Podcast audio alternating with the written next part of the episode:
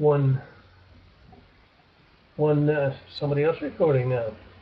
One uh, additional thing that uh, you'll find with club kits too is that quite often, uh, even after they're not available uh, anymore to buy, the kit information is still available so that you can duplicate the things. Uh, that's always a fun thing to do. I've done a number of them over the years myself. So that's enough blabbing for a while. George has got a recording set up, so I may pass it back to him and uh, get the ball rolling. Go ahead, George. Okay, Joe, thanks very much. That's a good way to start it off uh, with Arduino-based stuff. I'll be interested in in hearing what specific projects that people have going with Arduino kits. You might recall, and it's only through recollection, not through a web page that I didn't yet set up, last week's discussion where we were talking about Arduino based stuff and Arduino designs and so on. And these are, there's kind of an up and coming uh, swell, groundswell of uh, uh, swell Arduino kits uh, and Arduino projects. The ARRL is starting to focus on it a lot. Uh, Joe and I have kind of committed to be focusing some of our design attention on Arduino. Uh, we each have maybe two different Arduino projects on our respective benches. So you're going to hear more about these things. And the language that Joe mentioned, it's a quasi C, is really quite uh, quite easy to use. Um, and um, I think it's easy to pick up to do what they call sketches, these software programs that run on Arduino. And um, um, we are starting to see some of them uh, in the market. So um, why don't we get started? And to give you an idea of how we're going to do this round robin, if you look at your screen, uh, it's arranged alphabetically. We're going to start at the top and work down toward the bottom. So Bob K2UT, as I'm finishing up here, you can maybe get yourself, uh, um, get, get some thoughts together and uh, be ready to hop in there. Again, the topic is, you know, like what kits have you recently purchased and or built and or have problems with or want to ask questions about. And we're going to do this as a quick round robin. So just kind of mention the kit and we'll move on. And then we'll come down and we'll come back and drill down on these. We're keeping a list. As you see, I've started the list on the uh, text uh, screen.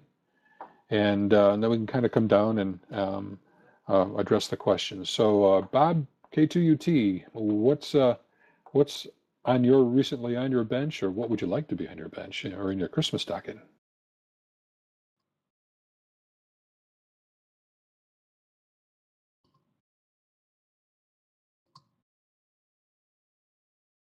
Uh, Bob, we're not hearing you. You, you see your light coming on a couple of times. Or did you check yourself with audio before?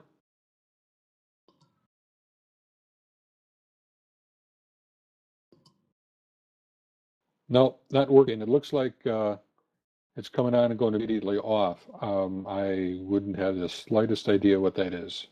So give that a give that a check. We'll come back to you. Um, it looks like uh, Chris. Can you uh, while recording, can you also uh, can you also uh, mention what kits are on your hit list? Go ahead. Yeah, all right, George. Hi to all in the group. Well, I'm going to limit it. I do lots of kit building, and and I always have a project on the bench. Um, I think people would be interested in the uh, Australian uh, SDR kit, the Genesis G59. I also have a bunch of Arduino projects.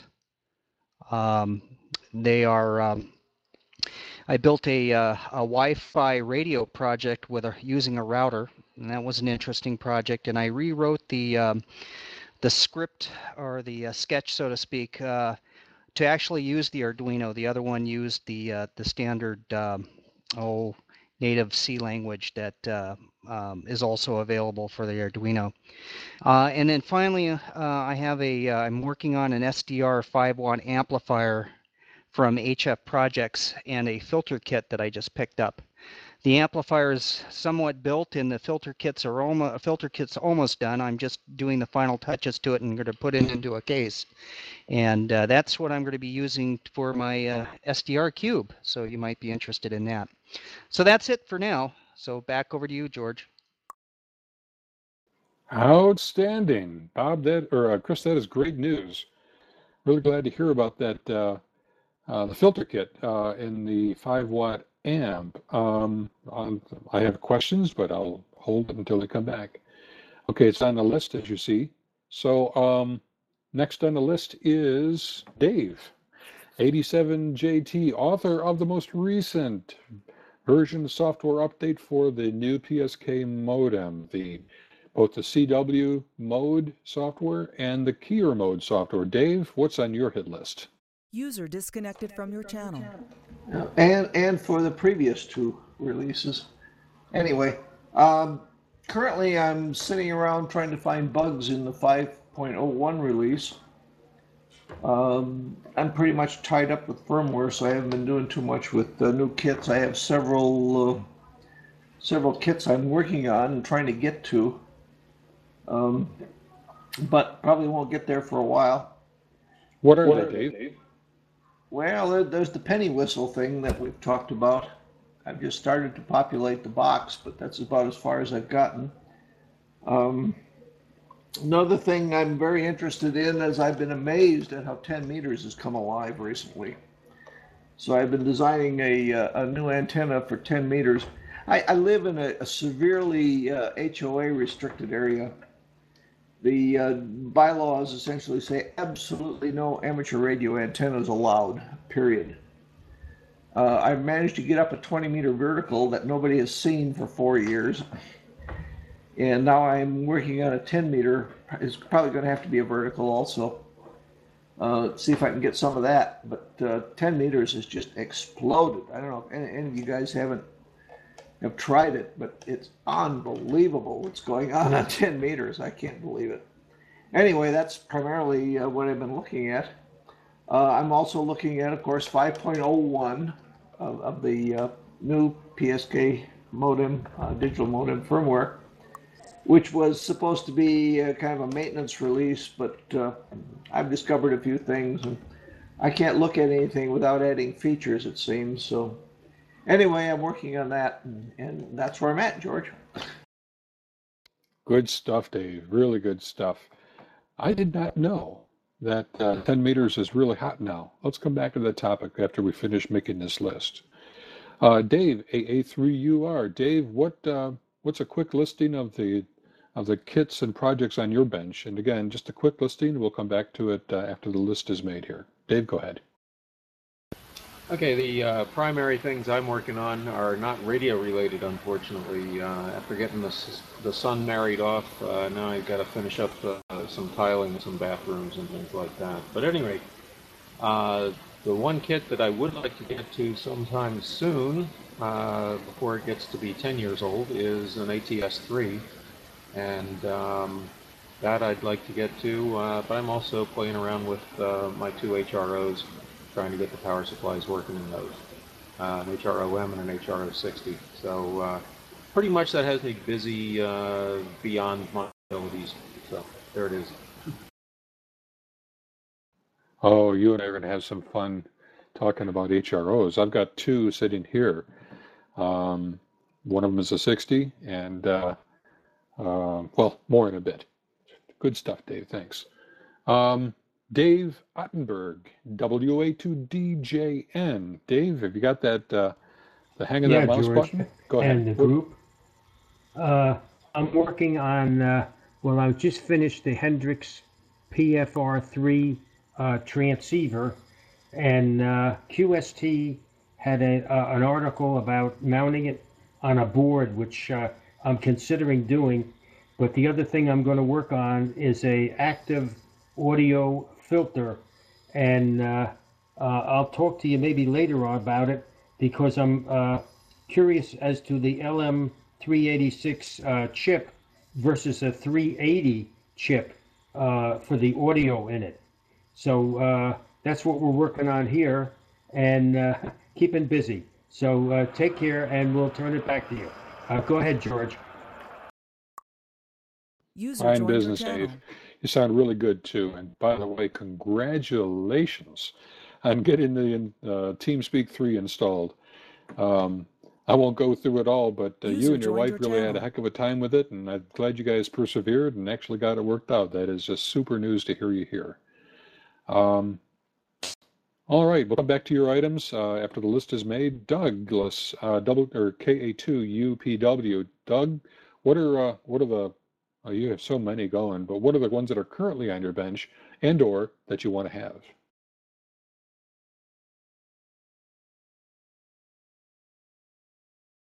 Well, uh, are you there, Doug? Hold on. User joined your channel. I have so many kits I'm in the middle of, I don't know where to start. Well, just rattle them off. I have a uh, Norcal QRP power meter I'm trying to get to. Uh, some of the Softrock kits. Um, a bunch of old classics from NJQRP. And uh, a bunch of software projects for AMSAT that are in various states of uh, to do. Could you list the ones that are uh, AMSAT related? That that uh, just I'm I'm interested in those. Um, there's a, a, couple of projects still to analyze telemetry from the ARISSat 1 satellite. It's uh, still in orbit, and we're still collecting telemetry. So I've been busy running the telemetry server, and haven't had a chance to do a lot of analysis on it. Um, part of what's what's interesting is that it's uh, slowly spiraling in. It's going to re-enter probably in the next couple of months. So there's probably some interesting uh, data as it re-enters. Uh, we expect to see some heating effects somewhere that will show up somewhere in the telemetry, and uh, we have to go through and analyze it and see if that's there. Plus, uh, it's not spin stabilized; it's not magnetically stabilized. So user disconnected user from there's uh, probably some interesting stuff to see in the solar panel voltages and currents for uh, which ones are pointed at the sun and uh, what the spin rate looks like. Uh, plus, there's a bunch of projects for the upcoming Fox uh, 1 satellite that uh, is still be still being built, so there's a lot of stuff still to do for that.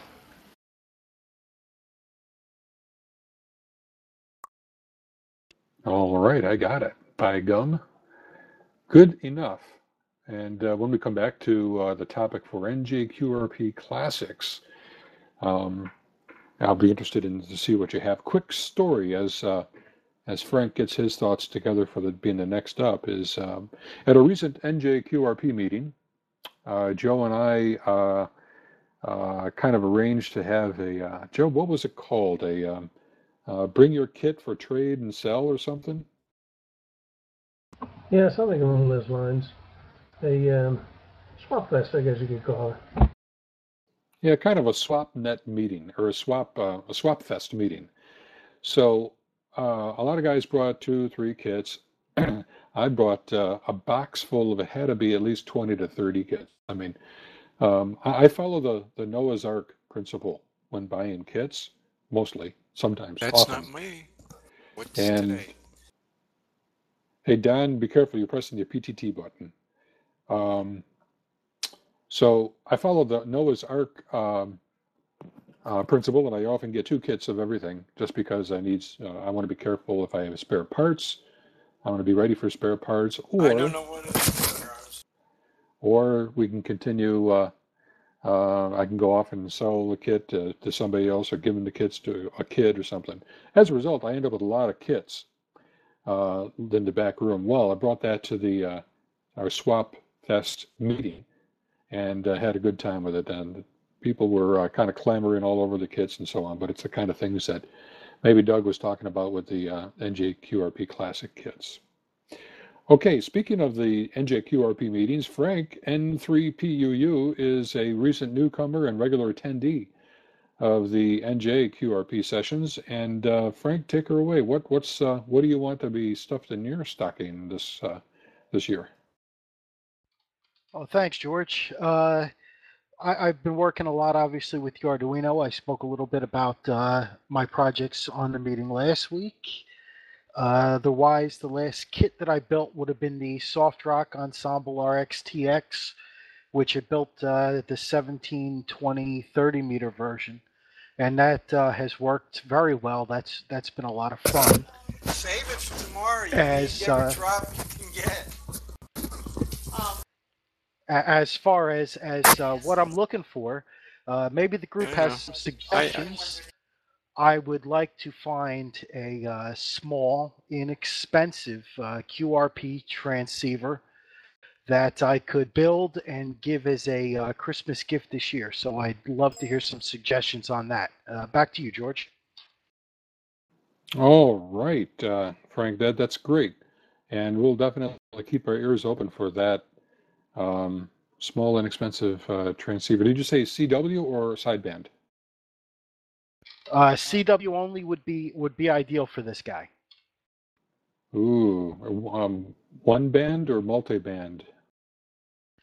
Uh, I figure one one band would be sufficient. Uh, for a friend who hasn't been active in probably 20 years. He uh, saw my soft rock uh, at Thanksgiving dinner and got a real kick out of it, and really wants to get uh, back on CW in in the worst way. I figured uh, putting something small together as a gift for him would would be really great. That's that's good. Uh, I've got a couple of ideas there for you. Don NJ2E, are you listening? I skipped over you by accident. Go ahead. Yeah. Uh, hi, this is Don NJ2E. Am I making it? Yeah, your audio is a little bit scratchy, but that's okay. Go ahead. Okay. Uh, well, I'm just trying to learn this software. I came in at about 10 minutes after the hour, downloaded and hooked everything up. So uh, skipping over me was not a loss. uh, well, you know, the uh, I can't add too much about which ones the. I know this is a rock might. I guess uh, is there a power issue? You know how much power you want for that uh, URP rig? Yeah, I'm guessing that there, there's there's not a power issue. Well, what I meant was, you know, there's, uh, and I can't think of the name right now. It escapes me. The Rockmite is one, which is uh, a discrete component. It's no uh, SMTs. I can't think of who manufactures that one, but it's a kind of low power thing, and I guess Oak Hill does some nice radios too. Alrighty. How about any kits? Did you say that you had any kits on your bench, or recently purchased, or want to purchase? Well, the uh, of course I've got the Cube, uh, and I built an amplifier for it, which I'm I'm at the stage now. It's packaging everything, which is always stymies me. I have many circuit boards laying around, but uh, the Cube uh, amplifier, the boots for that is my current project. All right, that's great. Um, Don, you want to back off of your mic just a little bit? I think that's a little bit of the problem for your audio. But if uh, if you're not if you don't speak right into your mic, that that'll help. And also, be careful about um, when you downloaded your client. Um, you had an opportunity to set up a PTT switch or go and use Vox.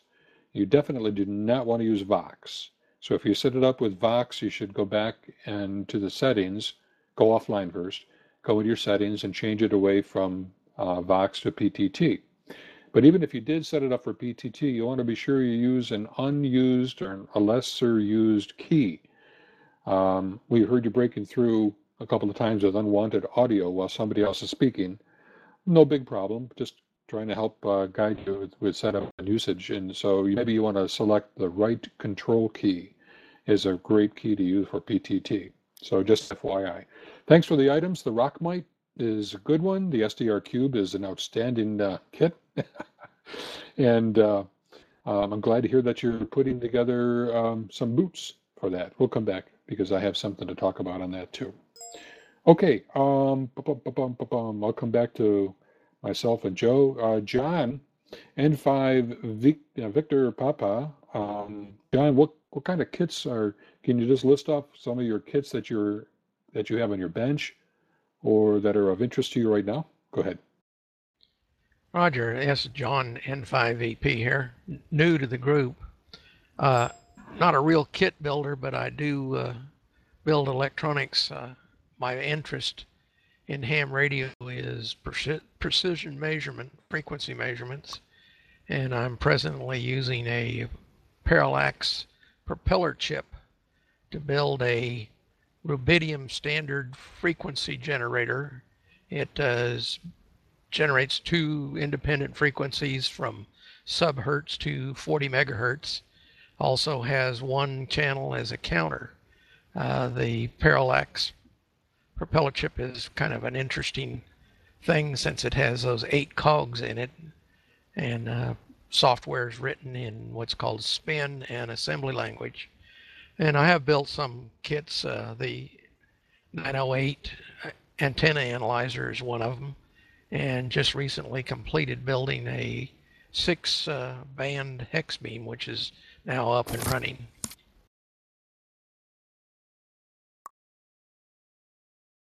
Oh, right. Sounds like you are a busy guy. This is uh, great stuff. Of course, the uh, the Micro 9 and Micro 908 antenna analyzer. Um, um, oh shoot, I didn't write it down. But the uh, the hex beam. Uh, remember that when we come back to you because I'd like to uh, to chat about that a little bit too. Antennas, I think are it is probably going to be a topic of next week's session. Um, and it's everybody's favorite everybody's favorite to be an expert with because who hasn't put up an antenna that, that didn't work like gangbusters? And uh, um, we can all kind of get some ideas and tips and techniques from from uh, uh, others playing with their antennas. Uh, Ken, VA3KMD, go ahead. What are you, what are the top kits on your hit list that you'd like? Uh, good evening, George. Uh, yeah, uh, right now I'm uh, working on the N2PK VNA kit uh, using the board from uh, VE3 IM, IVM, I think is, is his name. Um, it uh, looks like it's going to be very helpful. Anyway, uh, and the one uh, I built prior to that uh was during that problem with the NUE PSK um, version three or six or no, it was three, where it uh, it made the uh, uh, modem into a brick, and I needed a uh, um, an ICD two uh, kit to, uh, to, to revitalize it, and I got this terrific little kit from AU Electronics uh, in the middle of a postal strike um, that they they sent to me within two days for 40 bucks that uh, solved all the problems. Anyway, uh, uh, I'm working on the N N2 PK VNA right now, and of course on the Micro 998 software. Anyway, back to you. That's great to hear, Ken. What, uh, where are you located? I'm in Toronto. All right. The VA3 threw me off. I wasn't sure about that. And of course, that's why I got you convinced um, um, mixed up with uh, uh, the VE3 KDM. Ken, who is our next one. But before I go over to Ken, just let me make a, um, a point. Uh, let me just uh, tickle Dave, 87JT, um, to think about something for a moment. Uh, Dave, this morning, you wrote to me with a link for a kit, um, a programmer kit, a PIC programmer uh, kit inexpensive and good. If you can keep that on the tip of your mind, um, I'll come back to you in a little bit. Maybe you can mention that because uh, I, I got I put one order right after that, and I think it can be useful by a, a number of guys. Okay, um, let's see. Uh, Larry, W2HHV. Um, what kits do you have? And it doesn't have to be kits, by the way, guys. You know, if it's a if it's a product that you purchased from somebody, that's cool too. I mean, one of the things that I want to list off is my, my dream station, I think, is probably a K3 plus a P3 pan adapter. But nonetheless, uh, Larry, what, what's, what have you got?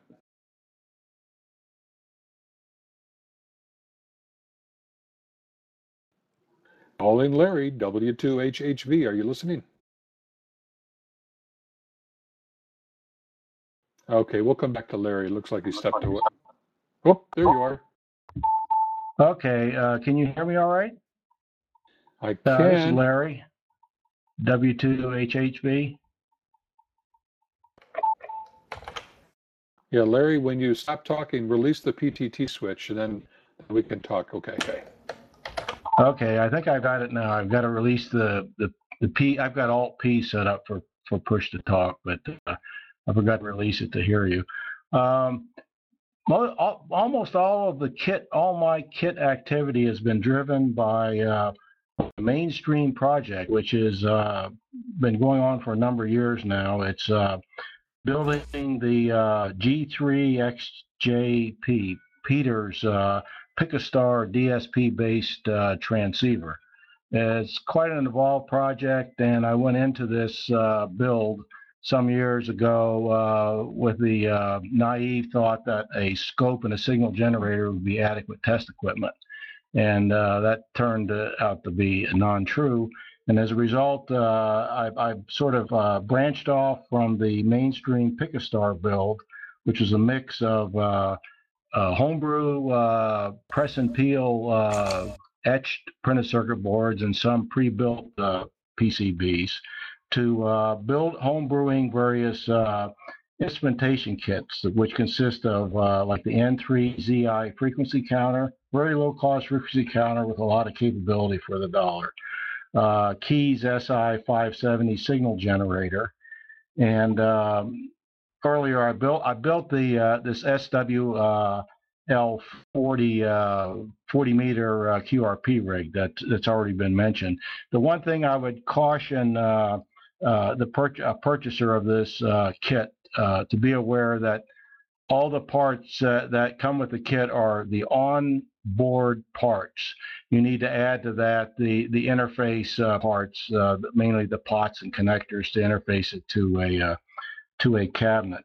The kit that is behind the Picastar, for which I have all of the parts, printed circuit boards, integrated circuits, etc., is um, uh, Scotty Sprowls' uh, MSA, the Modular Spectrum Analyzer, but that is a project unto itself, which is uh, as uh, comprehensive in scope as the Picastar transceiver. So I've uh, so far resisted building many of uh, anything significant on the MSA except for the log detector. I finally got to where I, I needed a decent log detector, so I built the 8307 based slim board uh, for the log detector. And that's it. Whoa, that is, that's a lot. And uh, I'll tell you, my ears, my my uh, my my my face was smiling from ear to ear when you said the Picastar. This has been a long time, long running project in my own basement here. Joe, who is a frequenter of my lab, um, often sees parts laying all over the place with this Picastar, and I've got all of the boards, I've got all of the uh, uh, the parts, most of the parts, and as you know, just requires a lot of homebrew construction to put it all together. But I have been following the Picastar stuff for years, and um, even though I think the SDR radios these days kind of far outdistance the quality and uh, capabilities of even a homebrew rig, even in the homebrew category. The Picastar is a special thing in my heart because I kind of started off my homebrewing adventures, my, my heavy duty ones, anyways, with that one. And also, um, uh, did you pick up on the TFTA, the Tifida displays, uh, as a recent add on for that, uh, Larry? Uh, yes, I did. The uh, in fact, uh, I actually as part of the, I think it was the T, they call it the TFA Central and this LCD, be it touchscreen or or non-touch with ancillary along the side push buttons with menu-driven labels. Uh, Splinter project. I actually uh, bought the just the screen for the uh, the screen-based add-on to Picastar, but that uh, that'll have to wait until I get the, if you will, the basic uh, square one version of uh, of Picastar built before going to that. And just as an aside, as, as typical evolution on this Picastar mainstream project, more recently in the last month, I'm starting to package the various Picastar uh, boards into a cabinet. And I find with the size cabinet I have and, and size of all modules going in it, that the homebrew uh, optic uh, encoder or the uh, frequency slash parameter control is just too big.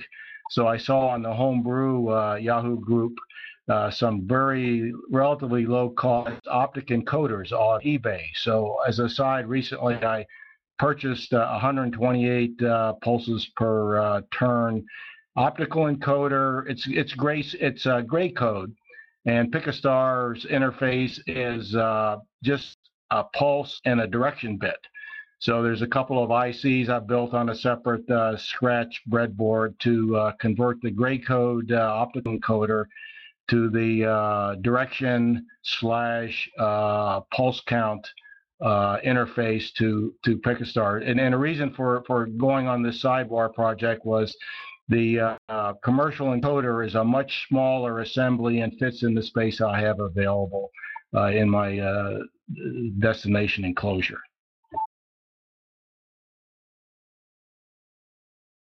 All right. Great information. That is, and I know what you mean about the optical encoders. So, uh, real fine business there, Larry. Thanks for uh, for sharing that. Milt, W uh, W8NUE, namesake and main designer of the very uh, very hot, very um, uh, current uh, NUE PSK modem, digital modem. Milt, uh, what what's uh, what are, what's currently on your wish list? Oh, there's no end to all the things I want on the wish list. I just need time. Uh, I spent the last couple of days or day and a half uh, upgrading an old pre-production prototype of the uh, NUE PSK to add the USB uh, interface and the real-time clock. Got that working. Uh, have discovery STM discovery board I need to set up to play with. I have Arduino Arduino uh, Teensy Plus Plus, and the Austin QRP group has a little um, proto board that that plugs into, uh, uh, makes it easy to add I/O to it. I still have my old TI Easy DSP, and I've done a little work with that, but not recently. I'd like to get back to that and do a few things. Have a Softrock Ensemble RX-TX on the way, and I'm um, going to uh, get that set up and of course our, our little Austin QRP project that uh, competes a little bit with the SDR to go. We don't we haven't gone nearly as fancy. I mean, competes with the SDR Cube. Excuse me. And the SDR to go board is a, um, User in your a, channel a quick out. and easy way to convert a soft rock into a full-blown um, transceiver and I have a couple of those operating here and also still contributing some to our digital watt meter project and a few other things. I was hoping that Kees K5 BCQ would be on here this evening, but he apparently got tied up and hasn't be, been able to make it. I will get with him tomorrow and remind him again. Hopefully he'll get on here next Tuesday, but uh, uh, I already have the K3 here. Uh, I guess one of the wish list things would be the uh, pan adapter.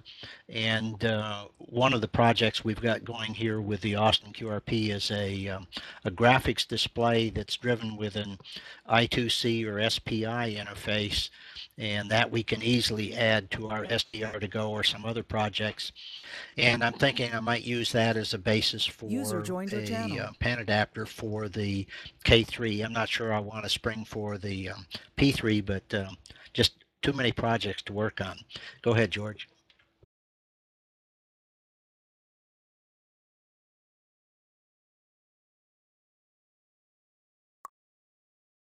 Whew, you had me busy typing on that one, Milt. I'll tell you, you had a lot of stuff there going on in your bench.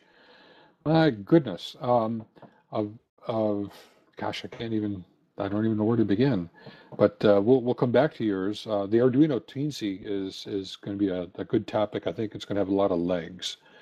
Um, again, with all of the interest in uh, Arduino that AW that is coming from the ARRL, as well as um, some other um, focus groups and and uh, Make Magazine and uh, uh, Adafruit is another focusing uh, um, a focus has a focus on the Arduino. Um, I think uh, even Jameco or some other vendor also, but that's good. And um, I think we mentioned last week that the I squared C graphics display is going to be that that can be very useful in a number of projects. By the way, I too, I just received, I ordered two uh, digital watt meters uh, from the Austin QRP group. Haven't had a chance to open them up yet, but I'm looking to do that. And I think Joe's going to give a give a hand in getting these things built up so we can have them here on our bench. So uh, kudos to you and Kees and John for putting those together and, and keeping them going. It's, it's very good. Oh, and Joe just mentioned that Radio Shack is selling some Arduino and Parallax kits. That's amazing. So there you go. Once our once Radio Shack has it, uh, who knows where we go from there. Okay, Ray, K2ULR. Uh, Ray, what what's your um, what's on your wish list for Christmas? Uh, kits or stocking stuffers or like uh, one of the fancy new ICOM uh, twelve thousand dollar radios? Mm, yeah. uh, not my too rich for my blood. Uh, N2APB in the group from K2ULR. Um, although I am uh, following very closely the uh, uh, the buzz on the uh, KX3. Um, that one is, uh, as we all know, very interesting uh, looking radio, and while it won't be around for the holiday season, it won't be too much longer. Um, Project-wise, I have a few uh, envelopes here, padded uh, envelopes. One of them uh, I actually brought to the club and I um, haven't had a chance to uh, work on it yet, but uh, I will at one point, and that's that little Hendricks SOTA tuner. It's an end-fed half-wave tuner um, with a Talo SWR indicator built into it. pretty simple little gadget but it could be very handy, especially for just uh, tossing a wire into a tree. Uh, back to you, George, uh, N2APB from K2ULR.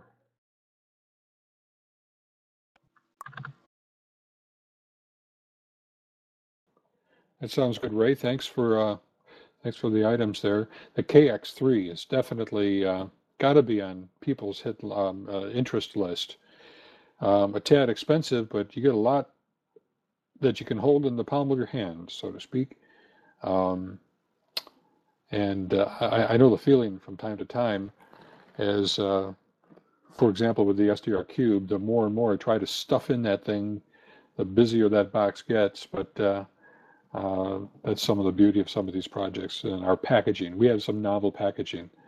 You wouldn't believe some of the packaging that experiments that I'm doing, but I, I would enjoy playing with the KX3. I'm not sure that it, uh, it's in my price range, but it certainly is an interesting uh, interesting project. Um, from Elecraft, by the way, of course. Okay, Rick, K3IND. Rick, how's it going tonight? And real quickly, what's a list of of your wish lists uh, kits uh, that you'd like to see, or, or ham radio products that you'd like to see for Christmas, or maybe what have you recently got that you're pretty pleased with? Go ahead. Well, I'm kind of at the other end of the spectrum in terms of uh, home brewing and kit building. Actually, the last uh, kit that I built of any complexity was a uh, Heath uh, Benton Harbor lunchbox, the old regenerative receiver, six meter in a box uh, trans transceiver, if you want to give it that fine a name. Uh, so I'm really getting back to this at this point. And uh, rather than the Arduino, I've been working with the uh, PICAXE, which is a, a, much simpler uh, kind of system with uh, uh, easier programming capabilities. And uh, so I've just been working with projects that contain maybe a dozen components or so. in terms of the Christmas wish list, like one of the other folks mentioned earlier, I have an old Heath SB 1400 uh, transceiver, uh, which uh, whose filtering system consists of a switch that essentially is on or off, and I would like to have a little more flexibility than that. So I went out uh, on the internet and started looking for uh, analog uh, filters, audio filters, in kit form, and ran across something from the New England QRP Club which is a uh, switched capacitive uh, capacitor audio filter uh, kit which they put out, which looks like it might do a very nice job. Obviously, just an inline audio system. uh, and the whole shooting match is a $31 kit. So maybe that's within uh, my uh, XYL's Christmas list area. But that looks to be my next project. Oh, you found a gem. I mean, it- it's got its limitations, but the SCAF filter, the switch capacitor audio filter, um, is is a really uh, dandy project. I've got one here, and a lot of people have uh, used it over the years very successfully. Placed it into QRP rigs because of the low power, low size um, ability for that. Um, Rick, did you say the SB fourteen hundred? That's right. Uh, the uh, one of the first the the that wasn't the kit, of course. That was uh, a Yaesu uh, re nameplated and uh, sold by Heath. Okay, I, I guess I, I just wasn't familiar with that number, so um, got it recorded here, and that's fine. Yeah, adding uh, adding um um, newer technology to to uh, existing um, boat anchors is is kind of a an interesting topic all by itself. A lot of guys don't want to do it. They want to retain the uh, the basic capability of of uh, um, their um, their homebrew gem, but then others want to add some electronics to it to help it perform where it was originally weak. I'm really into boat anchors uh, myself, uh, kind of a newfound, well, in the last three years maybe, but a newfound area of the hobby that I that I delved into and really enjoy, and I've got a bunch of them here. Um, over the years, Joe has helped me quite a bit, being the uh, the tube aficionado that uh, that he is. Um, put in a uh, um, a Q filter, audio filter, um, TR switch, uh, power monitoring capabilities, all different kinds of things that you would maybe want to put into it. Uh, but uh, that's um, the SCAF is a good filter to to be playing with. And uh, Scott K2CK, um, what's uh, what's on your Christmas list, and and or what what what cool things do you have on your bench? Hi, George and the group, and uh, thank you for having this uh, this conference. Hopefully, I'm making it okay.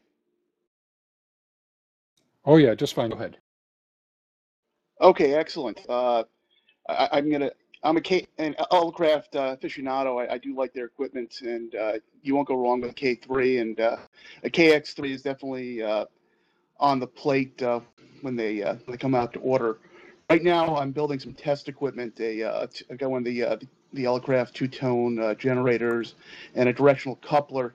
Uh, we teach some technician training classes here, uh, and I want to demonstrate to some of the new hams how to properly set up their, their radios for sideband. Uh, like I said, we've got a lot of guys who know FM, but uh, I want to make sure these guys get good signals and help them uh, as they move up and upgrade. So that's about what I've got on the the bench right now. So back over to you, K2CK. All right, that sounds good, Scott. What um, can you? You had mentioned Elecraft two-tone generator, but what else did you mention there? Oh, sorry, it's one of their uh, directional couplers uh, to play around with uh, with looking at uh, at least on the EHF uh, directional coupler. Okay, got it. Good, thank you. Um, has a boatload of good stuff. I, I'll tell you, they. I bet you the Christmas time is just they make a mint relative to the number of sales and and shippings that they do. I mean, it's so so nice. Those are great stocking stuffers as they fit. A lot of their projects fit nicely in in uh, in the stockings. Um, um, I'm looking at the two-tone generator, the, the the more expensive one, only because it's got some capabilities I'm interested in here for the bench. Always look. I'm I'm personally always looking to be upgrading and making my my what I call my test bench here, my RF test bench, a little bit more capable. Truly amateur stuff here. There's nothing professional, but uh, with Joe's guidance and and uh, also that of uh, Juha uh, Niinikoski's OH2 NLT, my design partner with the SDR Cube. Um, I've been building up my bench to have all sorts of different kind of RF measurement capabilities, and test capabilities, whether it's from spectrum analyzer to tone generation to signal generation to RF uh, voltage measurements to just even power supplies. All of these things really kind of, if you incrementally keep just kind of adding to your bench's capabilities, you'll be surprised on how more, how much more easily it becomes to be working with these projects. Much like last time we talked about, um, the more you build kits, the more you accumulate spare parts, and your junk box gets large pretty quick when you get into a lot of playing around with different kits, and that enables you to do some experimentation. Try this resistor instead of that resistor, or of course to replace a resistor that flies away during the construction project of a kit. And you get a you get a chance to kind of expand your shack's capabilities from a build, experiment, measure, and operate standpoint. Kind of things, a way to grow your hobby, if you will you know, a way to enjoy the ham radio hobby a little bit more than maybe just sitting down and pressing your the mic button, whatever the microphone thing is called, or or uh, you know, operate with your your paddle on the air. Um, just some ideas. Um, Joe, we skipped over you, but uh, you had mentioned one thing before. I'm wondering if you have a list of things that you'd like, or maybe some hot measurement projects that are on your bench. Um, uh, things that you want to be buying or looking to get at some point in the future. Go ahead. Yeah, George, just a quickie. I think uh, I think you may have missed Ken VA3KMD. No, it's the other guy. I think the other VA VE3 uh, checked out. Oh, forget I said anything. Um, yes, I do have a number of things on the workbench. Um, as we mentioned in a, a previous session, uh, you and I are collaborating on a uh, it's a combined uh, Arduino and RF uh, project. Um, working name is the Simple Sweeper, which uses a uh, direct digital synthesizer signal generator under control of a an Arduino microcontroller that uh, will generate a signal, a swept signal, at a constant amplitude. And in, conjun in conjunction with that is a uh, logarithmic detector on the output that uh, whose amplitude is uh, display is shown on a, uh, a, a, graphics display. Um, if you set it up uh, with amplitude being vertical on the display and the corresponding frequency horizontally on the display, you get a uh, almost like a spectrum analyzer display and with a swept signal source internal you get something that you can uh, sweep filters or amplifiers with uh, very simple in a small box to have uh, the equivalent of a uh, sweep generator and spectrum analyzer to analyze uh, analog filters. Uh, if you get down to audio, RF filters, RF amplifiers, if you narrow it enough, crystal filters in addition. But the whole thing is intended to be um, simple, dedicated to that purpose so that it doesn't get to be a several thousand dollar project. Probably something with uh, parts cost um, in the range of a hundred dollars or so, but uh, easy enough to build that uh, the average guy could do it, and um, some relatively simple means of calibrating it, so that you can have a uh, one of my my uh, things, one of my precepts is I like to have test equipment on the bench that I can calibrate, so that I know how well it's doing. That one's taken up a fair amount of time. I have a number of uh, antenna projects going. I've also mentioned uh, I have a uh, T1 tuner that I want to remote to my backyard so that I can have a wire antenna out there and remotely tune it uh, over the coax. Um, I have the design, I have everything built. I just have to put everything in, in a waterproof box to out in the backyard before the, the weather gets too cold. And um, in terms of uh, antennas to, to be used when it's cold. Um, I have to put some more flooring in my attic. I have an unfinished attic. I have several loop antennas that I want to, uh, well, I have up there, but I want to be able to use them a little more uh, easily, remotely tuning again so that uh, I have some sort of antenna even if uh, the winter weather takes the outdoor antennas uh, down. Um, another project I had mentioned in another session, I have a portable operating desk that uh, has uh, it's a storage clipboard from one of the uh, office stores that uh, is is large enough to sit on your your uh, lap when you're operating portable, and put the little portable radio pieces on, so that if you're sitting on a log, you don't have things laying all over the place. But most of the pieces are about the size of a mint tin, uh, including the, uh, uh, the T1 tuner. So what I have inside the case for storage and transit is I have a piece of the uh, soft uh, black foam that I've cut out um, so the individual little pieces sit in there and are protected during transit. And then I take them out and put them on top of the case when I'm when I'm uh, operating out in the woods. Uh, in line with that, I, have been using a, an American Morse paddle. Um, I want to also uh, build a uh, touch keyer in, in, uh, in keeping with that theme.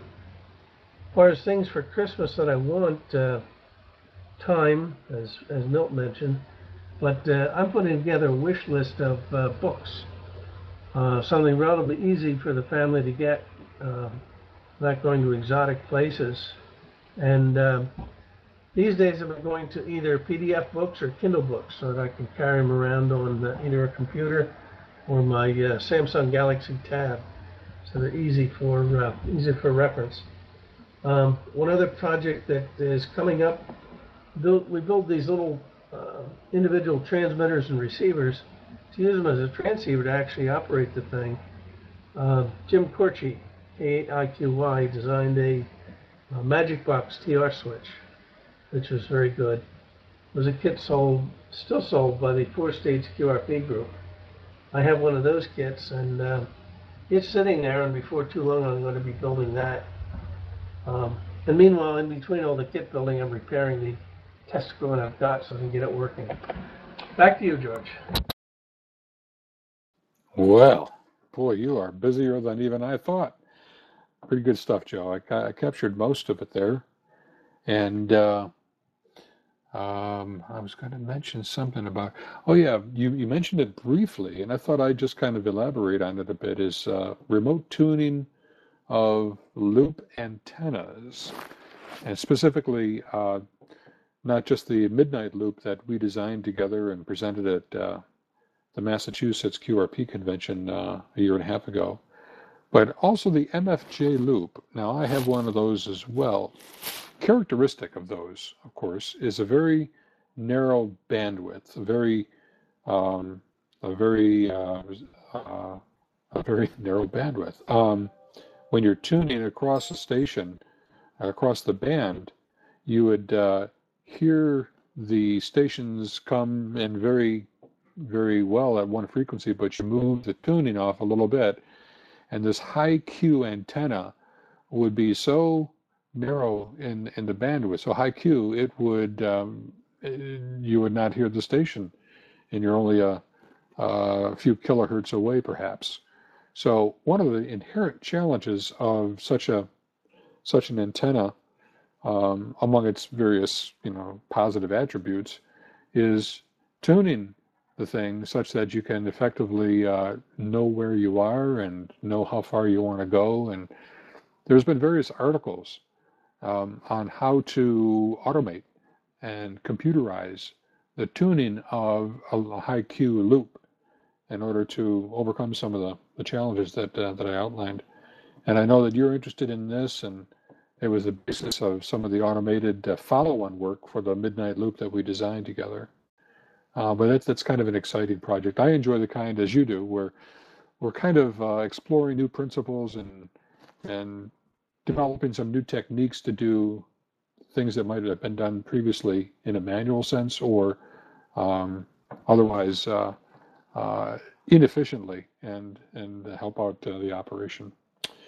So fine business on that. Now, um, I th- uh, let's see, maybe somebody who's joined us before um, before we went down there. Bob WB6 KWT. Bob, you got the gist of what we're talking about here. What what's kind of on your hit list for uh, for Christmas, or what cool projects have recently come to the bench? Just a quick listing of them, and then we'll go back and drill in. Go ahead. Okay, thanks, George. Um,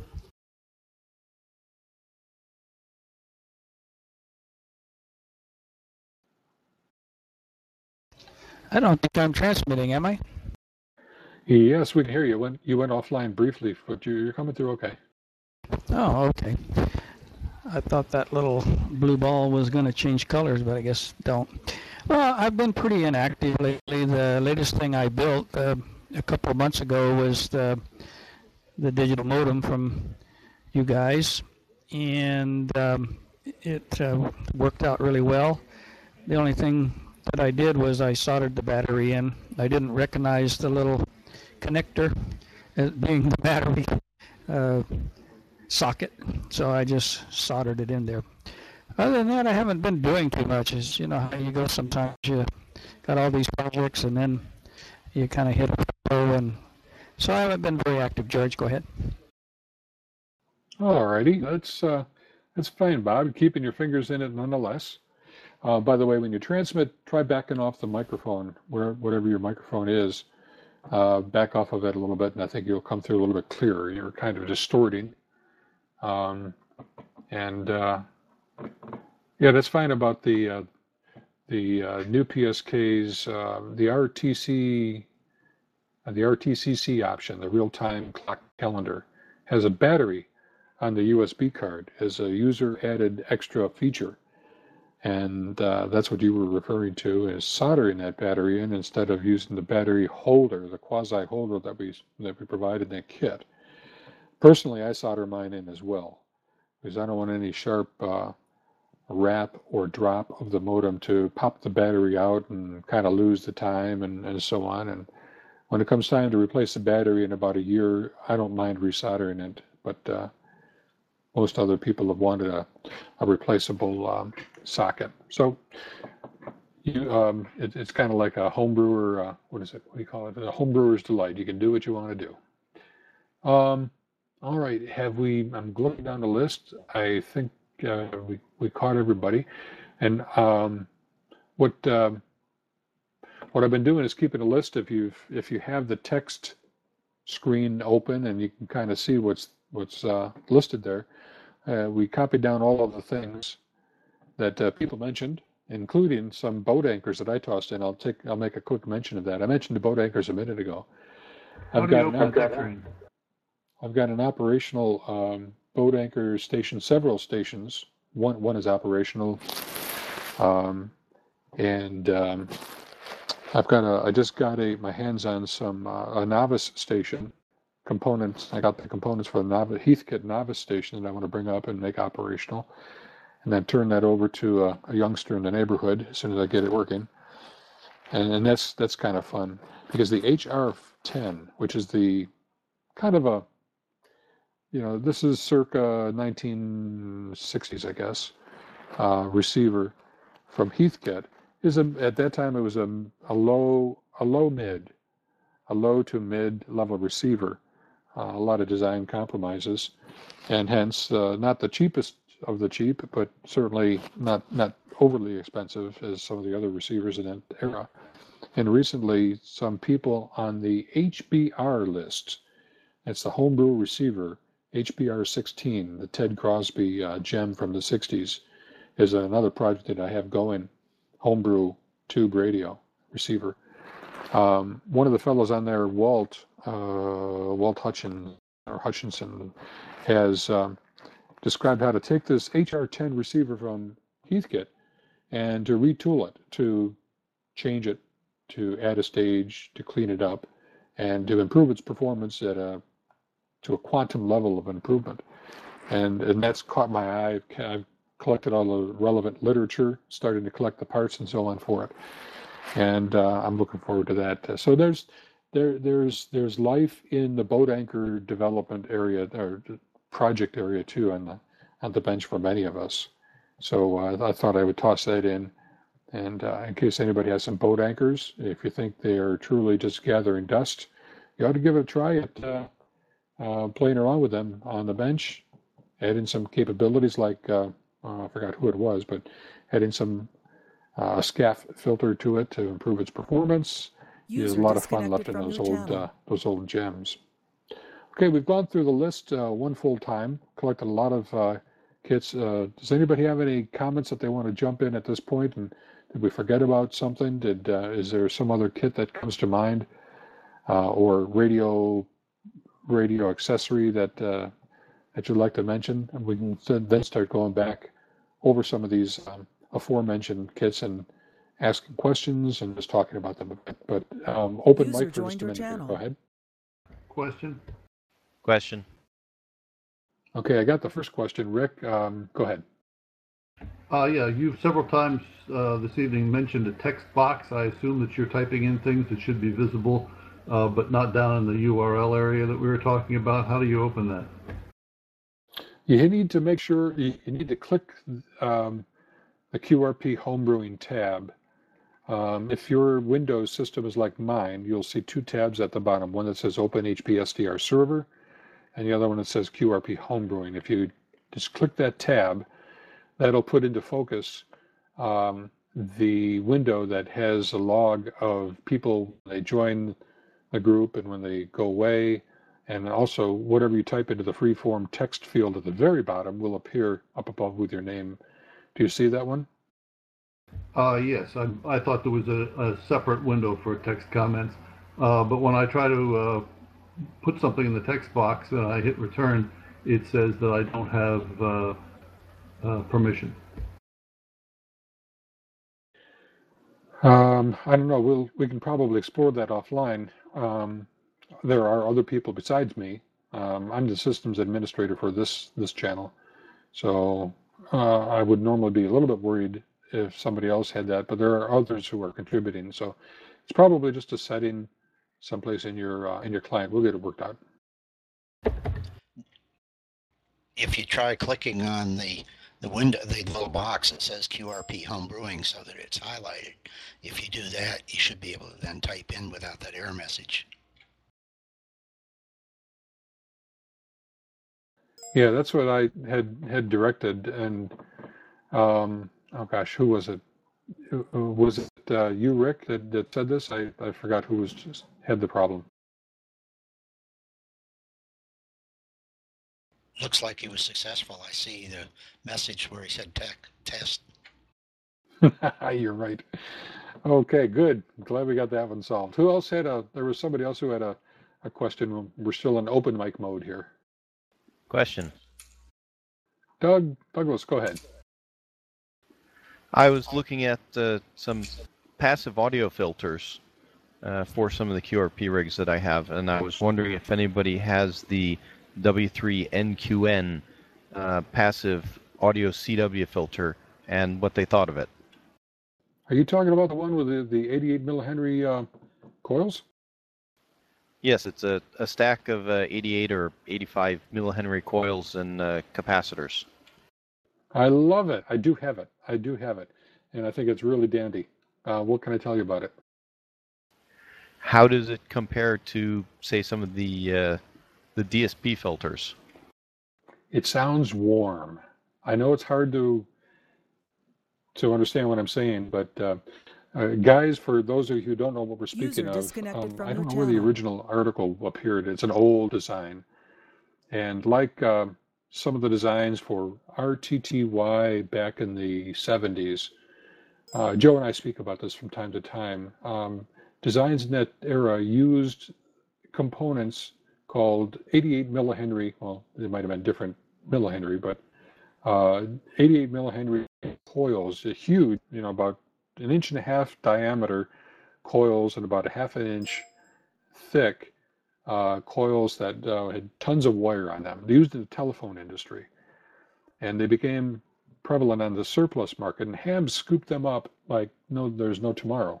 Well, of course, there became no tomorrow and no more toroids, at least from from that perspective. But um, with with the really good um, coils like this, you could build high Q filters very nicely, and that's um, again what the RTTY um, decoders used for passive uh, type of audio filters, and also this uh, K3NMN or whatever the, the call sign was um, W3. this W3, and um, they built a. Uh, he designed a, uh CW filter with um, maybe five or six of these things, these coils, and it sounds really warm. Um, sounds uh, it's not very adjustable. It's set pretty much at its uh, at, at the one frequency, and but you flip it in and out, and it's just uh, really a dream. That's about all I can tell you about it, Doug. Now, I, I was yeah, I was trying to find out if it if it sounded uh, different or better than some of the DSP filters. A couple of the the other CW operators have just been able to tell me it sounds different.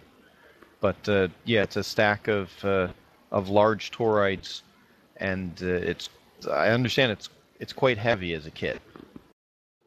It is. I got mine from a good friend um, um, Rich Arland, uh, K3 Sierra Zulu, I think is his call sign.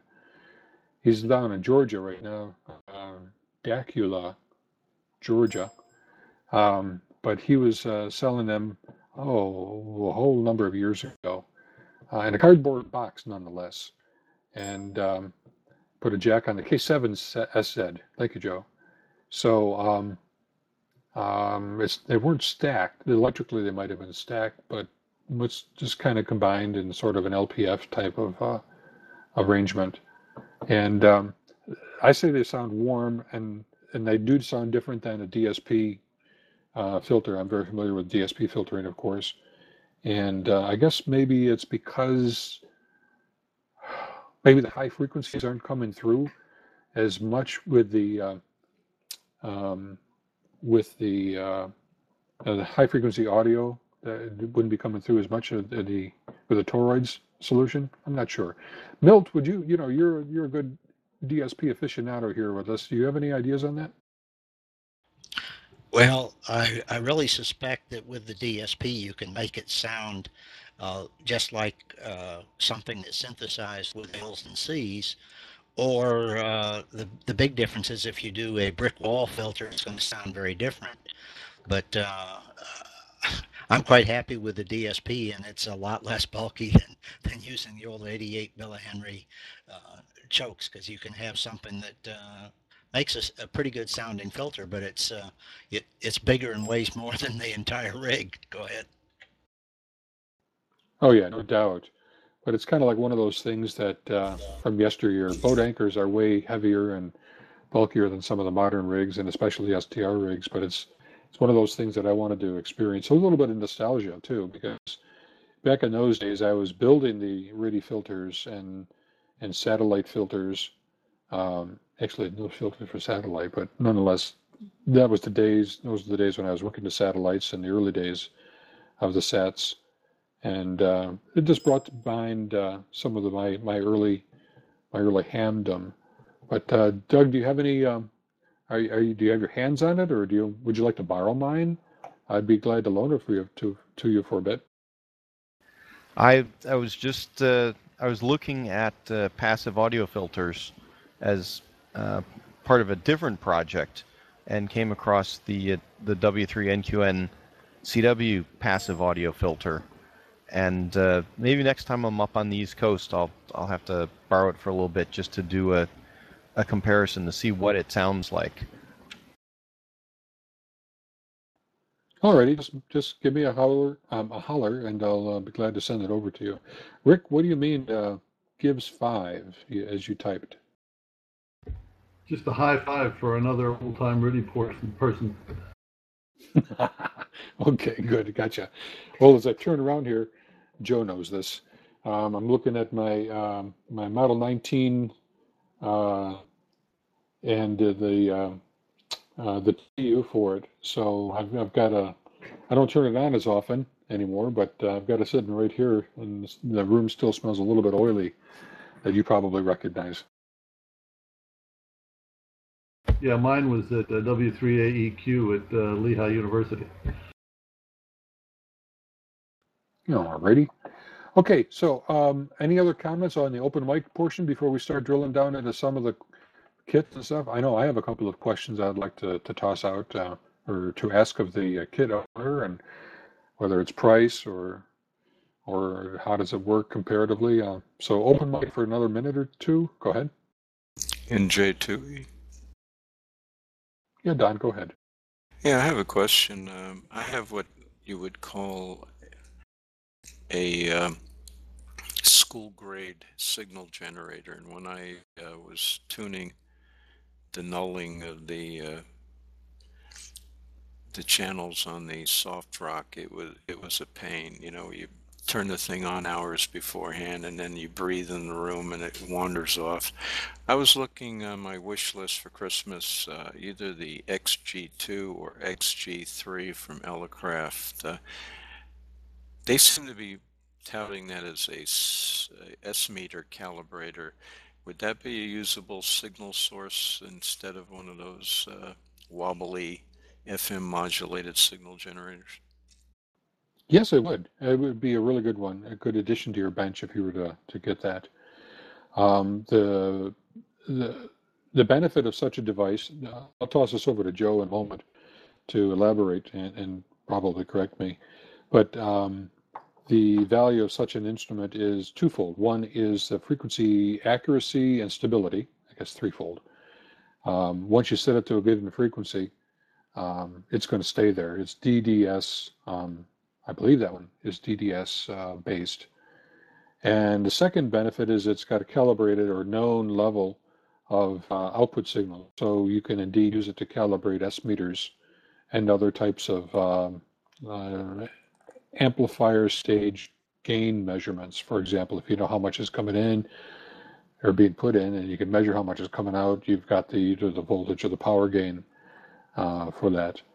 Um, a cheap version, uh, not, actually, it's not too cheap comparatively, I think, but nonetheless, another version of a signal generator that might serve the purpose well is a simple DDS uh, signal generator, either the SI570, which is not DDS, I know, but uh, it's, a, it's, a, clock generator kit that we mentioned here from the AQRP group, or uh, it's my DDS60 design, a little clock generator chip that you use with any number of different controllers, including that of a PC.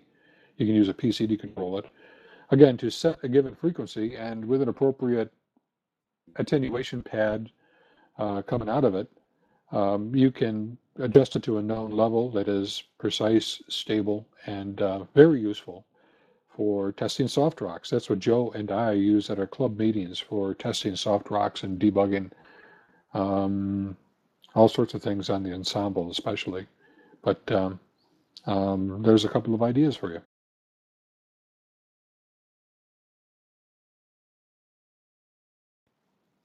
Okay, more um, more along, and, and that reminds me. I mean, this is uh, um, Joe, I didn't toss it to you like I said I would. Why don't you Why don't you finish up on the, uh, the signal signal generator tester type of thing? Go ahead. Yeah, that's uh, you basically summed up what the Elecraft thing does. It's an XG2. Um, the other thing it allows you to do is to actually measure receiver sensitivity, so that you can know if the thing uh, is not very sensitive or if you can hear a uh, a gnat rubbing his whiskers together. All right, just in case you have a gnat that you want to be uh, detecting if he's rubbing his whiskers together, you can do that for sure. But it's a uh, it's a nice. That's definitely one of the Elecraft items. Uh, that's a good stocking stuffer. So get the word out to your loved ones and and neighbors and and uh, get that uh, get those suggestions out. Um, and that kind of reminds me, your question, Don, was was good. It kind of brought me back to again the major theme of this forum. Um, you've got a number of designers here, um, and if you have a question that in you know how something is used, how you operate something, um, how uh, you know the benefits of one thing or over another, um, the value or the relative uh, performance and value of a given kit, this is definitely the group that uh, probably can better answer your questions than uh, um, uh, they can they can probably help with your questions uh, if you wanted to give a shout. So again, if you've got uh, if anybody has a question that you have about your current kit or a current problem with your kit that you're building up or ham radio gear, be sure to, to mention it in here. Um, open mic for a little bit longer. Go ahead. Uh, Dave, WAQDJN. Yes, sir. Dave, go ahead. Uh, yeah, I'm fooling around with this uh, uh, audio filter, and I'm concerned about the LM386 uh, audio chip versus an LM380 audio chip, which I believe gives more output. Uh, which would be a better choice to use? Uh, maybe you can uh, comment on that. Oh, Joe, why don't you take this? Sure, yeah, uh, I've used both over the years. The LM386 is simple to use, um, works reasonably well, and it's uh, has a low quiescent power drain. Uh, some of the knocks on it are that uh, it can be a little uh, awkward to tame sometimes as far as oscillating, and it does have kind of a high background noise level. Whereas the LM380, which is capable of more power output, draws a little more, little more power even when it's not doing anything. Uh, it's fairly easy to stabilize so that it doesn't oscillate. And by oscillate, I mean it'll take off at, at HF. You won't know anything works, but it, it I, I'm sorry, you won't know where it's oscillating, but when the thing starts acting squarely, it's oscillating. Um, simple network, snubber network on the output can get rid of that. And um, the 380 has, um, in addition to possibility for more output power to drive a speaker, um, it tends to be a lower uh, lower noise thing, so you don't have background hiss. Um, if you can stand the additional um, 10 or 20 mils or whatever power drain, I'd go with the LM380. okay, thank you. Uh, I've got to get out of here, so uh, uh, thanks again, fellas, and we'll uh, look for you again next week. Uh, this is WA2DJ and bye. Question for Joe. Go ahead. Yeah, I mean the 386 and 380. Uh, what other chips are available for, you know, for the output? Uh, you know, those are the most common, but are there others that you could use that might be better than those two? Well, there are any number of chips that are uh, available these days. Um, a lot from, the Europeans, the TAA chips. The manufacturer escapes me at the moment. At the moment, and uh, National Semiconductor has a number of them. I believe TI might have some as well. Um, I was only addressing Dave's immediate question as to those two. Um, I can't remember the numbers. The TAA 7520, I think, it's kind of a handy chip. It'll go down to 3 volts and work, but it doesn't have as much power output. If you do a search on National Semiconductor, you come up with audio output, audio amplifier chips. And you see some good ones there that uh, some of those dang things uh, could go up to uh, 10 watts or so. Do a good job. Most of the ones hams use are the ones for headphones, which uh, tend to be lower power drain. And uh, the more modern ones tend to be very low noise because they're used in consumer electronics. And another handy feature is some of the modern ones also have a mute switch uh, where you can either apply a voltage to one of the pins or ground one of the pins to mute it without a click. That's very, very handy in a rig with uh, um, QSK, so you don't get a click when you do the uh, changeover. At the at the moment, I can't come any come up with any uh, numbers off top of my head, but uh, like I say, if you do a search on uh, National Semiconductor audio amplifiers, I think you come up with some good chips. Okay, thanks, Joe. Yeah, Joe, what is the, uh, probably the category of, you don't remember the number, but there's a stereo chip um, that, you know, provides two amplifiers that uh, in a single monolithic package. Um, it reminds me of a TAA number as well. Uh, do I have that right, or have you ever tried one of those stereo chips? Yeah, I think I've mentioned it to you. Um, give me a minute to do. I'll search uh, search my uh, folders and come up with a number, and I'll put it in the text box. Okay. Uh, from your from your memory, um, do you remember if the power output capability matches that of the LM380? The particular chip I'm thinking of, it does not. I think the 380 is capable of putting out a watt pretty easily. Um, most of the simple headphone amps, and particularly the stereo amps, unless they're fancy chips with some uh, batwing uh, connections on them, can't put up put out the power because they can't get the heat off, off a dip package. Okay. Okay.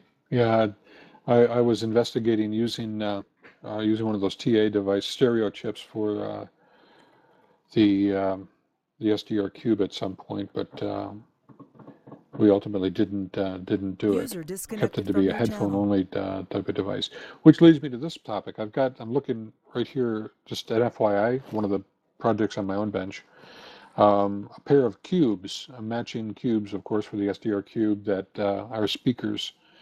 Uh, so I have stereo speakers. I'm using the LM380 in each speaker, and I have them able to be, uh, of course, uh, driven by the same um, 3.5 millimeter stereo plug that plugs into the cube or any other type of uh, um, audio source that needs amplification.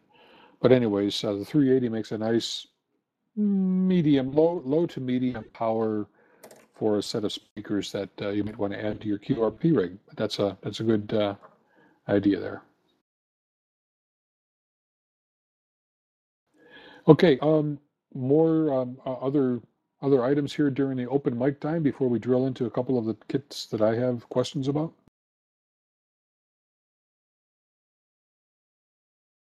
Okay, feel free to hop in at any time for that, anyways. Um, KX3, who is on the list for getting a KX3?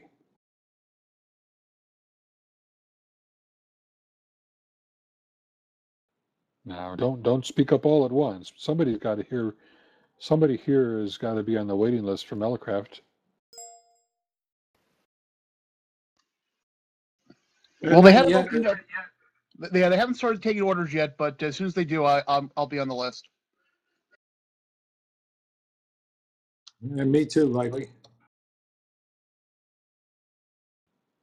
Okay. Um, gosh, I'm surprised. I thought they had a waiting list. Um, geez, at uh, the last Dayton, there was a line a mile long going around the Elecraft booth. I thought they were taking either reservations or getting just uh, pre-orders or something. I, I guess I was mistaken. Plus, I was looking for the price for the XG3 uh, for the uh, the KX3 um, on the website on their website, and I didn't see anything. So I guess that's the case. I was told at Pacificon that it, they were hoping to start taking orders here in December sometime, the latter part, I think. So what's the drill? I mean, they're going to announce it someday on the Elecraft list that uh, you know orders will open. Uh, ordering orders will be accepted. Uh, say on Monday morning at 8 a.m. East uh, Pacific time or something, and then it's uh, hell bent to get uh, your order in. Pretty much. The Yeah, that's what they website did with the says- K3. Website says they're ordering is late December 2011 and shipping late January, February. Alrighty. That's good to know. Um, the reason I have interest in it is just I want to see how the heck they get all of those features and functions and capabilities of the K3 into the into the small form factor KX3. And question number two, how are they going to, how does one legitimately control all of the uh, the the functions in such a small form factor? But uh, I guess that's part of the joy of uh, technology. Yeah, Joe, uh, or uh, George, uh, that list that was at uh, Dayton was just a list to be advised when they were going to be taking orders. So uh, if somebody signed up for that list, they'll uh, get an email that uh, the uh, the gates are open. Gotcha. Okay.